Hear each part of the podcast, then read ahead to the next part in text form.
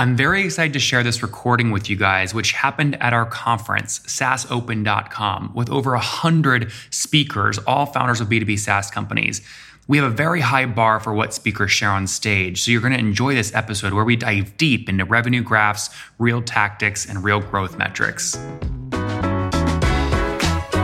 You are listening to Conversations with Nathan Latka, where I sit down and interview the top SaaS founders, like Eric Yuan from Zoom.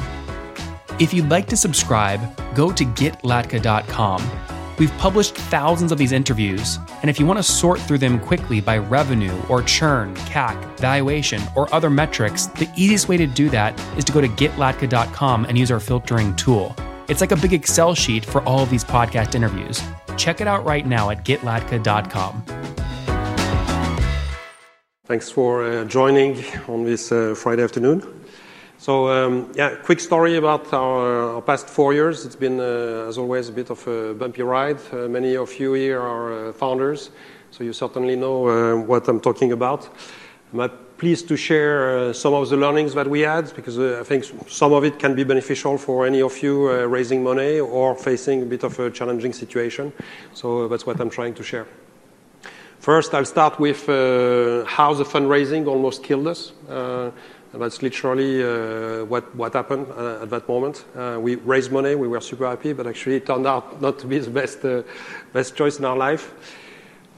Surprisingly, and this may have happened to some of you, how COVID actually saved us. so in the early days of COVID, we were very scared, but actually it turned out to be more of a positive. And then sharing a few lessons learned from that experience.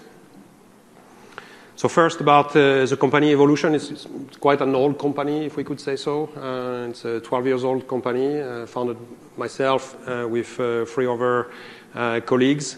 for many years, we haven't been doing much, um, iterating quite a bit. I used to work for Apple for uh, five years at the very beginning of iTunes, and the genesis of Cleeng was actually to put uh, iTunes as a white label. Uh, so the intent was really to provide the solution of selling your digital content, providing customer care, managing the payment. That was really what we were providing. Uh, when we launched, we were multimedia, and in end of 2014, we started to focus on the video space. That's where it started to improve quite a bit. Uh, in 2018, we took a pivot to concentrate purely on subscriber management uh, within the video space. So if you think about uh, Peacock here in the US, um, Netflix-like type of service, that's basically the type of services that we would power. And then, well, you see the, recent growth and, and the acceleration. So the story for today is starting here in 2018. We had like decent growth for like four years. So finally, we were able to uh, raise um, uh, some money. This is uh, really what we did in in 18. Raised 5 million euros, which was very substantial for us. Prior to that, we only raised 1.5 million, so a fairly small amount. We were largely bootstrapped. Uh, as soon as we got that money, uh, the investors told us, guys, you need to go and spend that money. You need to hire a lot of people. You need to increase your marketing spend. Uh, it's very important you achieve, you know, your 50, 800 percent, sorry, your 50 to 80 uh, percent growth. Um, you need to do this in a short time frame. So you start to go run and you spend the cash as much as you can. Um, but unfortunately, uh, one of the investors, the one that came in actually in 18, uh, we are facing a few challenges in, uh, in 19. And they tell us, look, guys, we'd like to do an exit at the time where we started to spend like crazy. So, how does it look very concretely?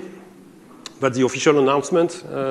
Uh, so, a great moment, I think, for, those of you who had a chance to raise money. I think it's, a moment of relief. Uh, because you've been uh, bootstrapping and, working, you know, with uh, very limited resource. Finally, you get proper means to uh, accelerate your business. Uh, so finally, you do your nice press release and you have a big party and you are ready to go. Why we raised that money? That's today's positioning of the company, at least to, explain a little bit. Um, we wanted to build that subscriber retention solution and we established this very well uh, nowadays, and that's why we, got that growth. So that, was really the mandate from the fundraising. Uh, you get management of your subscribers, and we developed a very unique stack uh, for the analytics. And the combination of the two is what makes us quite unique inside the industry. So we started to invest in this, and that's how basically, um, well, a very simplified view of uh, the P&L would look like, uh, mostly looking at uh, OpEx and losses in that case. We've never been really losing a lot of money, but of course, you know, as you raise with an investor, you start to spend way more substantially. Um, so you see that you go deep into the red. Um, And it starts to be scary, of course. Uh, you know, you, start to burn uh, 200K. At that time, we were burning about uh, 200K a month. So even if, OK, you raised 5 million, actually, you realize that the 200K a month of burn won't bring you very long until you run out of cash. Um, and because of that, we end up like 2019, so just like 18 months after raising funds. This is one of my message, you know, end of the year, uh, 29th of December, you start to freak out. You know, You've not been sleeping very well for uh, quite a few nights already. And you start to spin the story to say, look, guys, you know, this is not all perfect. We are sorry, but actually, there is some growth. Uh, there is some potential. We are executing on our strategy, but we are running out of money. It's obvious. Um, so what do we want to do? Do we want to continue, yes or no? Uh, or uh, do we stop the company? And to show how serious we were about stopping the company and how risky that time was, um, this is a mail that I wrote to um, our accountants. Um, because in Europe, you know, there's a bit of regulation uh, associated with bankruptcy, especially if you are a founder.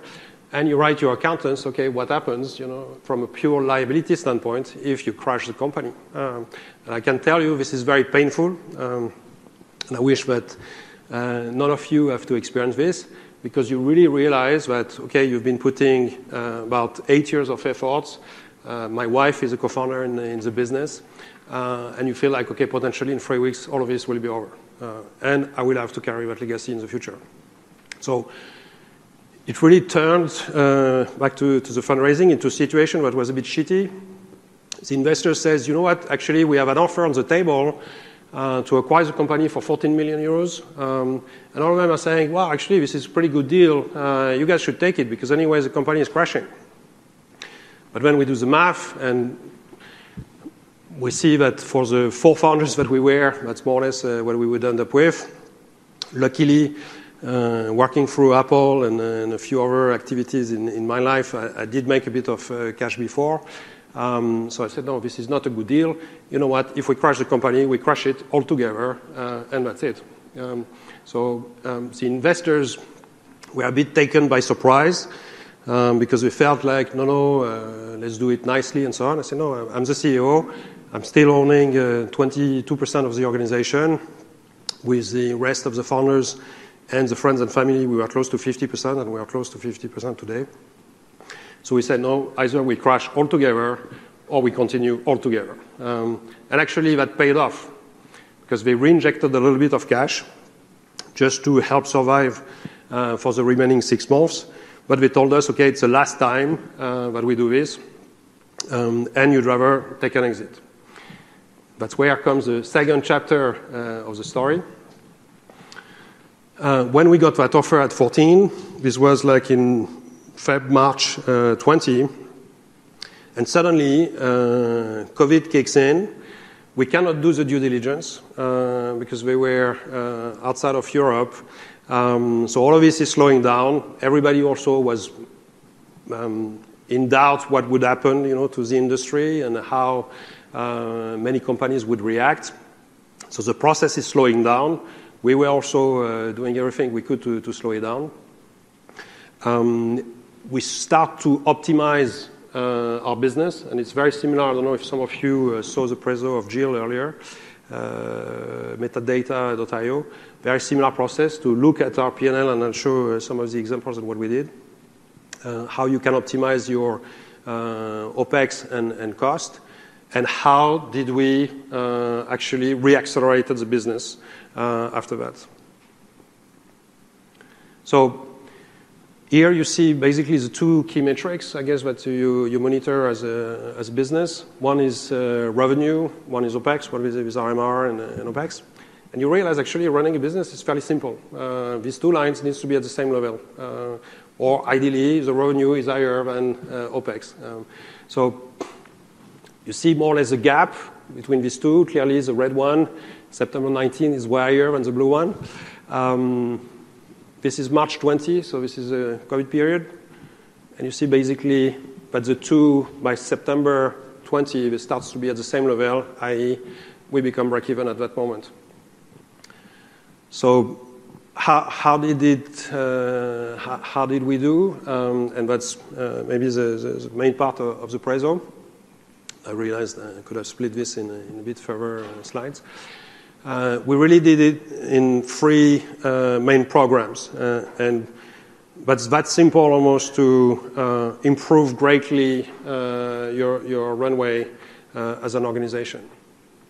First, and this was driven by COVID, and personally, uh, I've been you know, managing teams for, for quite a while in many different types of organizations. I would never have thought that we could work in a fully remote model. Uh, we were fairly loose and open as an organization to let people work a day, potentially two uh, a week uh, from home. But at no point I would believe uh, that it would be possible to run a business 100% remote. Um, but luckily, we had teams in. Uh, so I'm based in the Netherlands. Our main uh, R&D center is in Poland. Um, we have a large team in Manila in the Philippines for all the um, sales qualification process and some of the uh, customer care processes. And we have a distributed team in the US. So we were already largely working remote. We didn't fully realize it, but we were on, uh, Google Workspace. Uh, we were using Dropbox. We were using, let's say, all of these kind of tools of Skype and chat and, the rest. So we were largely already operating as remote. But the moment you decide to move from you are largely operating remote to you go 100% remote, you can save so much money. Honestly, if you guys need to save money, this is the largest part potentially of the saving that came from you can sell all travel instantly, and at that time we were just forced to do it. But all the little trips, you know, that everybody is doing here and there, uh, you do save, you know, a lot. It goes pretty fast. We stopped renting office. So a lot of people were not going at the office, and we were still carrying the office. Said, but why do we keep an office? Uh, let's stop having offices. Um, so we only kept here. Uh, we, we have an office on 115 uh, Broadway. Uh, but it's an office for two people. Um, it's largely we use it as a mailbox, and we can still use the WeWork uh, card uh, to go in different locations. But we don't anymore, let's say, pay for the heavy office. So this was quite substantial. No more perks like the food, you know. Every t- everybody, you know, the HR team was always, yeah, you know, well, it's important, you know, we, the fridge is always full and so on. We say, but actually, we, we fill up the fridge on Monday, we throw half of the fridge on Wednesday, and we throw the rest of the fridge on Friday, and then we refill it up on Monday. Uh, so, not a lot of money, maybe like 300 euro a week. Uh, but at the end of the day, you know, this just adds up, and more of this uh, does add up. Um, so that was another element. We started to do and we still do to this day, uh, we started to do uh, every two weeks, there is a first day uh, call, um, what we call town halls, and these have proved extremely, extremely effective. You know, I get often questions, how do you keep, you know, the bonding? And, and that was really, I'm, I'm quite, I think, uh, social-oriented in the way we, we deal with, with the team. And one of the big weakness I felt about uh, remote is, shit, but nobody will think they work for Cleeng, right? They will work for whatever desk they are at home, but how do they have this sense of belonging to the organization? And the way we created the sense of belonging was through these uh, bi-weekly, uh, bi-monthly town halls. Uh, so how does it work with the town hall? Basically, usually I do like a 10 minutes intro um, about uh, state of the business or uh, some important messages to pass. And then we invite about two to four guest speakers uh, from different fields of the organization. So sometimes we speak about the product, and because it's a new product release. Sometimes we may speak about uh, new clients that we signed, and then people start to go, okay, this is a new client, this is how we work, and so on, and this is why it's, it's a cool client. Um, we run Uh, mini interviews. We have a bit of format. When did you join? What do you do? Uh, what people don't know about you. So suddenly, if you do this every week, every two weeks, You actually rotate quite a bit. We have now uh, 100 people in the organization. Uh, but by doing this, you you do rotate quite a bit, and everybody gets some exposure. And that's how, let's say, we we kept, let's say, the cohesion. We have very limited staff turnover. And I think a big part of this was associated with with the turnover execution. And the last point related to working remote is that we also financed uh, for many teams. We allocated uh, at that time, uh, we did it a few times, but typically it's an allocation of 450 euros. But we said to people, OK, you can buy anything you want that helps you do your business at home. And because we had about, so back then it was 20 people, now it's 30 people in Manila, I can tell you most of them, they bought uh, an air conditioner. Because when they were working at the office, they had airco at the office. But as they worked from home, their homes didn't have airco. And they were so happy to be able to buy an airco and to bring the airco for the rest of their family that was living in the house. And because of that, you know, we have very limited turnover inside the team. So you really give the tools for these people to um, Um, work uh, better. Uh, and this was a fairly small amount, you know, uh, 450. So that was one part of working remote. The second part, what we've been doing, and this has been also executed fast, and it went better than we could have anticipated, is the so-called, well, work from home was what everybody knew. But we say, actually, it's work, family, and health. This is what is most important in that period. Work is that we said we commit that nobody will get fired because of COVID. And this created also the cohesion inside the organization to say, OK, thank you. We appreciate but Of course, we were all scared. But we said our commitment, nobody gets fired. If somebody wants to move, OK, we can move, but nobody gets fired. The counterpart of that is that we had to reduce our OpEx, and we've asked everybody to reduce their salary by 20%, well, between 8%-20%. So of course, this was a bit of a hit. But then you felt like, guys, either we have a bit of a fraternity approach, and we all do a bit of an effort, um, or we'll have to fire 20% of the people. You know, It's it's, it's one way or the other. It's uh, It cannot just happen both ways. Um, and actually, everybody, we were at that time about 65, everybody but two employees uh, didn't accept that voluntary uh, salary reduction. That was really interesting to, to see that. Stop external services, well, that seems to be a no-brainer. So that was the work part. The second part was about the family. And we really wanted to create not only with the team inside, but also uh, with their own families to say, OK, if you guys uh, need anything, you know, back to the airco example, uh, you could get this airco. We tried to help each other. We recruited you know, a few people that were close to friends and this type of thing. So that helped create that bond. And because people were staying at home, and like all of you guys, I'm sure you have a lot of engineers. You know, engineers are not very uh, sometimes you know health-centric, or they don't always pay attention to to their well-being. Uh, so we started to give cooking tips and uh, fitness coaching, this type of things. And this really helped also. And last but not least, said, OK, we just need to sign one big deal per year so to succeed. So we started to simplify everything, Uh, make it a lot easier uh, to focus our limited resource on this one objective, get a loan from a bank. And we got the loan at the worst time. It was in June 2020. Uh, went pretty fast. Make sure the platform works. So very limited priorities from pure business running. So these were the main activities.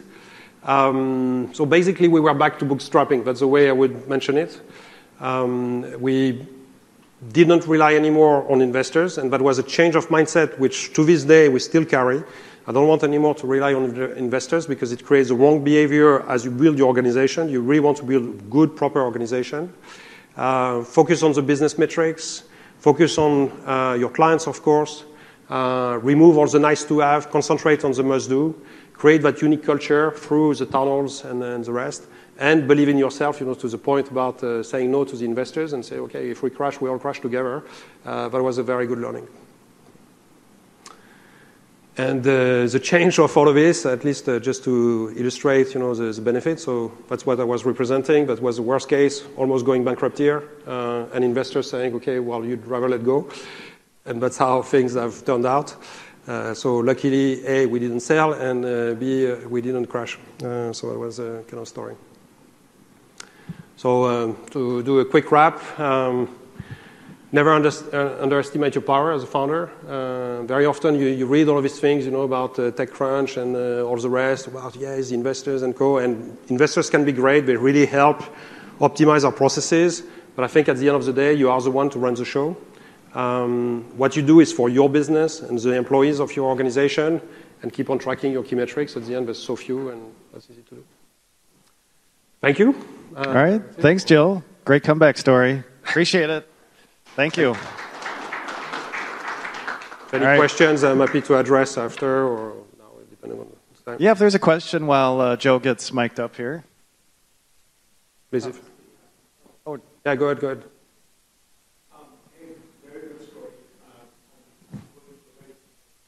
All right. Very good.